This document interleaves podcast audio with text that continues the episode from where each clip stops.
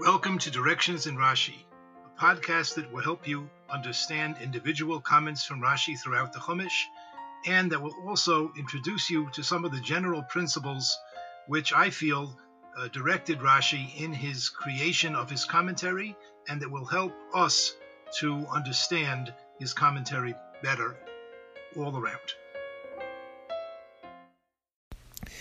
Near the end of Parshas Achremos, the Torah tells us that there are certain relationships between men and women which are forbidden. For example, one may not have relations with one's sister, with one's mother in law, etc., etc. And the Torah prefaces this section with the following words Perik Yudches Pasuk Beis. Daber al b'nei Yisrael, Hashem says to Moshe, speak to the b'nei Yisrael, Yamarta alehem, and say to them, Ani Adonai Elohechem. I am Hashem, your God. The obvious question is, why is this? Why was this necessary to say? We know already that Hashem is our God. So Rashi says, in his second explanation, Rabbi Omer, he quotes Rabbi Rabbi Yehuda Hanasi, Golui v'yadua lefonai. It is revealed and known before me, shasoifon lenatek ba'arayos that in the end they are going to be scourged by trans- transgressing this sin of arayos, of forbidden relationships. Linatek, we are translating for the moment as will be scourged. They will be whipped. We will talk at length about the proper translation of this word. But Hashem said, I know that they are going to suffer because of their transgression of this sin of arayos, Bimei Ezra, and the days of Ezra. These were in the days when Ezra took a group of Jews from the exile in Bavel and brought them back to Eretz Israel. And the psukim there tell us that many of them had married non-Jewish women and other forbidden relationships. So Hashem knew that this was going to be a problem. Therefore, Hashem came upon them with a gzera, with a decree. Ani Hashem Elokeichem. I am Hashem your God. De'u mi goizer alechem. Know who is making this decree upon you. And who is it? Dayan li para. I am a judge who can exact punishment from you. V'nemon l'shalem sachar. And I am trustworthy. I can be trusted that I will pay reward to those who are careful about this prohibition. As I said, the translation of Rashi's words, linatek be'arayos, is subject to question.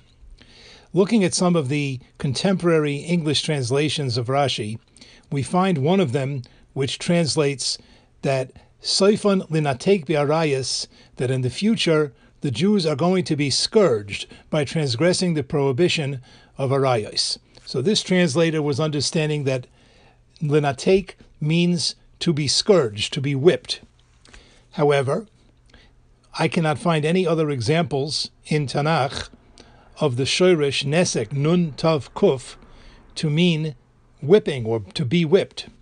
Furthermore, here we are talking about arayos, about the forbidden relationships, and the punishment for these sins is much more severe than that of whipping. There are certain transgressions in the Torah that are a person who transgresses them uh, is subject to makos, to 39 lashes, such as uh, someone who eats chazir, uh, just for an example. However, the arayos are all what we call chayve koris. They are at least subject to punishment of death from the heavenly court, and some of them, if done in a certain way, can even be punished by death meted out by the Beis Din, by the earthly Jewish court. So it's hard to understand why um, Rashi would say that the Jews are going to be whipped because of their transgression of Arayos. One of the other relatively modern translations uh, renders Linatek Biarayas as they will revolt or rebel against the prohibition of Arayas. Here too, that is difficult because none of the other uh, psukim in Tanakh, as far as I can tell, that use this shirish of nun tav kuf, uh, use it in a sense of rebellion.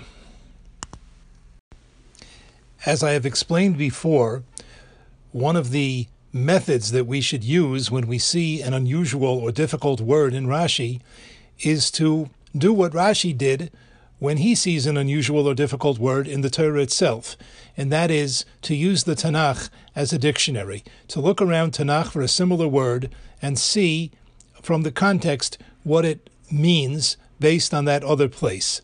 Now, one of the earlier, much earlier commentators on Rashi does use this method.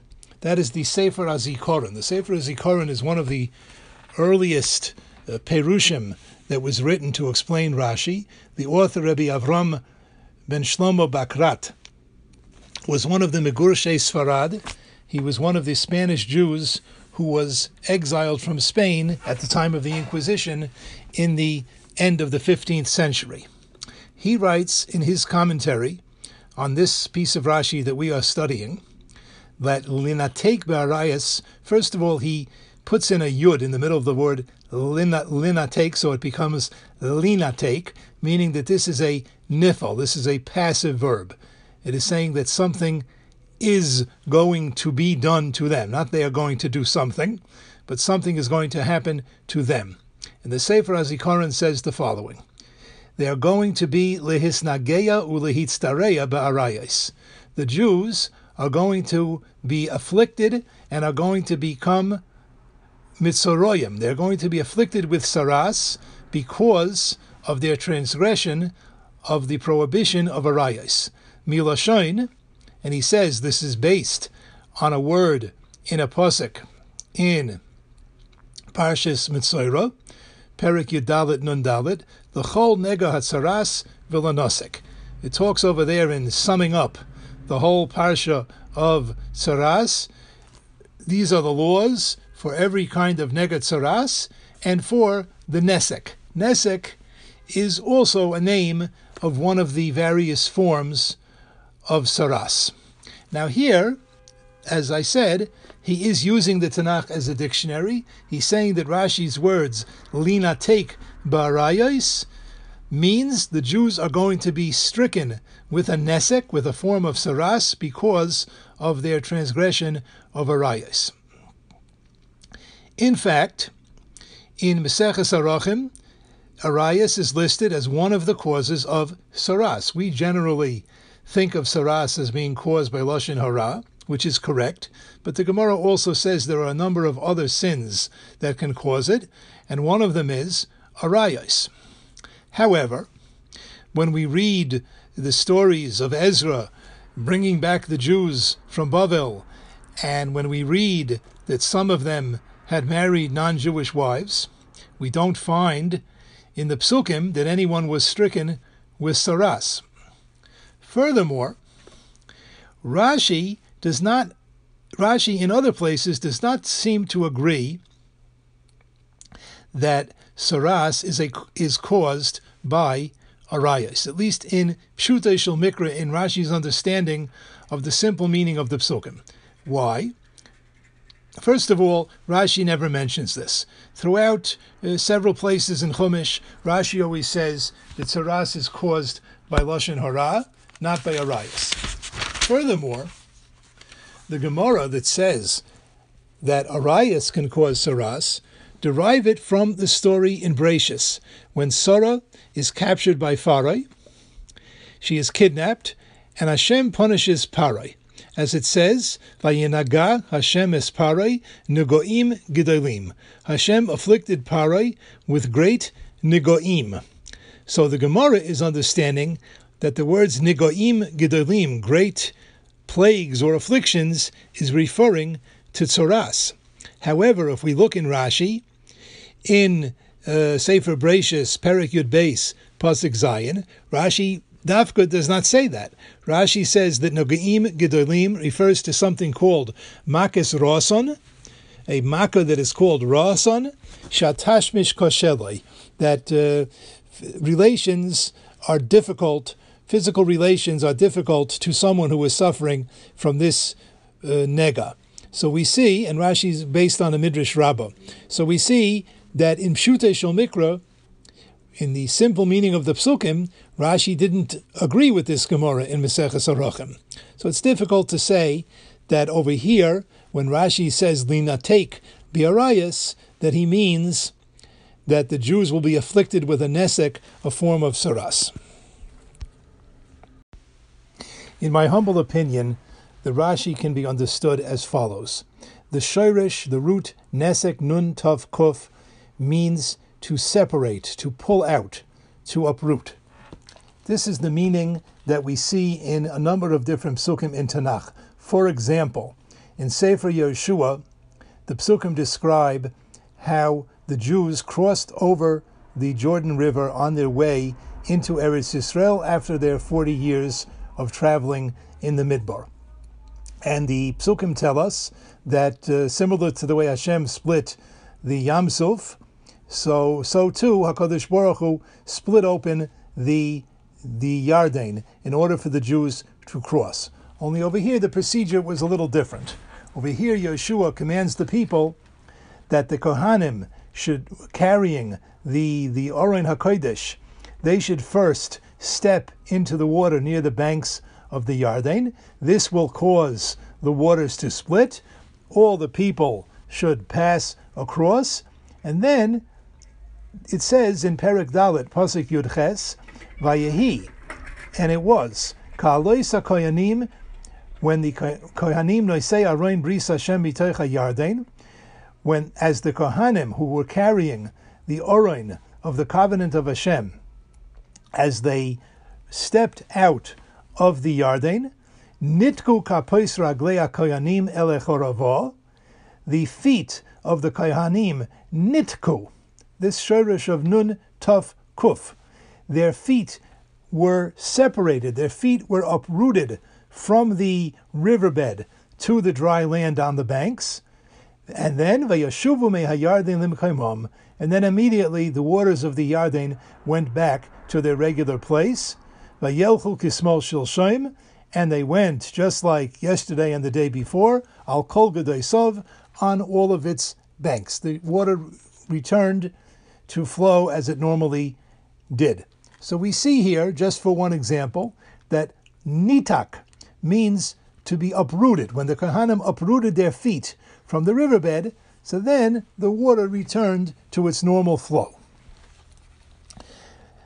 Now, so Rashi is saying that Hashem knew that in the days of Ezra, Soifon linatek biarayas, the Jews are going to be uprooted and separated because of their prohibition, before, because of their transgression of arayas. What does this mean? We know a very great klal, a very great general principle in halacha, Yehudi afopi shechata Yisraelu. A Jew, even though he sinned, is still a Jew. No matter how much a Jew might sin, he is still considered a Jew, and he is obligated in all of the mitzvahs. There is a story which I have heard about the Vilna Gaon. I was not able to verify this story in any way, but the story is roughly as follows. There was the uh, local church had issued some sort of a decree which was not going to be beneficial to the Jews, and the Vilna Gaon sought to intercede. Now, the most important uh, priest in that area was actually a man who was Jewish who had converted to Catholicism. The Vilna Gaon invited this man to his home to speak to him. The, the, this priest came to the home of the Vilna Gaon, and the Vilna Gaon put some fruits or some drinks on the table, and he said to this priest, Macha bracha, make a bracha on the foods. And this priest laughed. He said, Me? I don't have to make a bracha. I'm the cardinal, I'm the bishop. I'm not a Jew anymore. And the Vilna Gaon looked at him in the eye and said, My friend, you are a Jew, and you are as obligated to make these brachas as any other Jew. And these words which came from the Vilna Gaon's heart. They penetrated the heart of this Jewish priest, and he eventually repented. He did a full teshuvah, and he abandoned his practice of Christianity.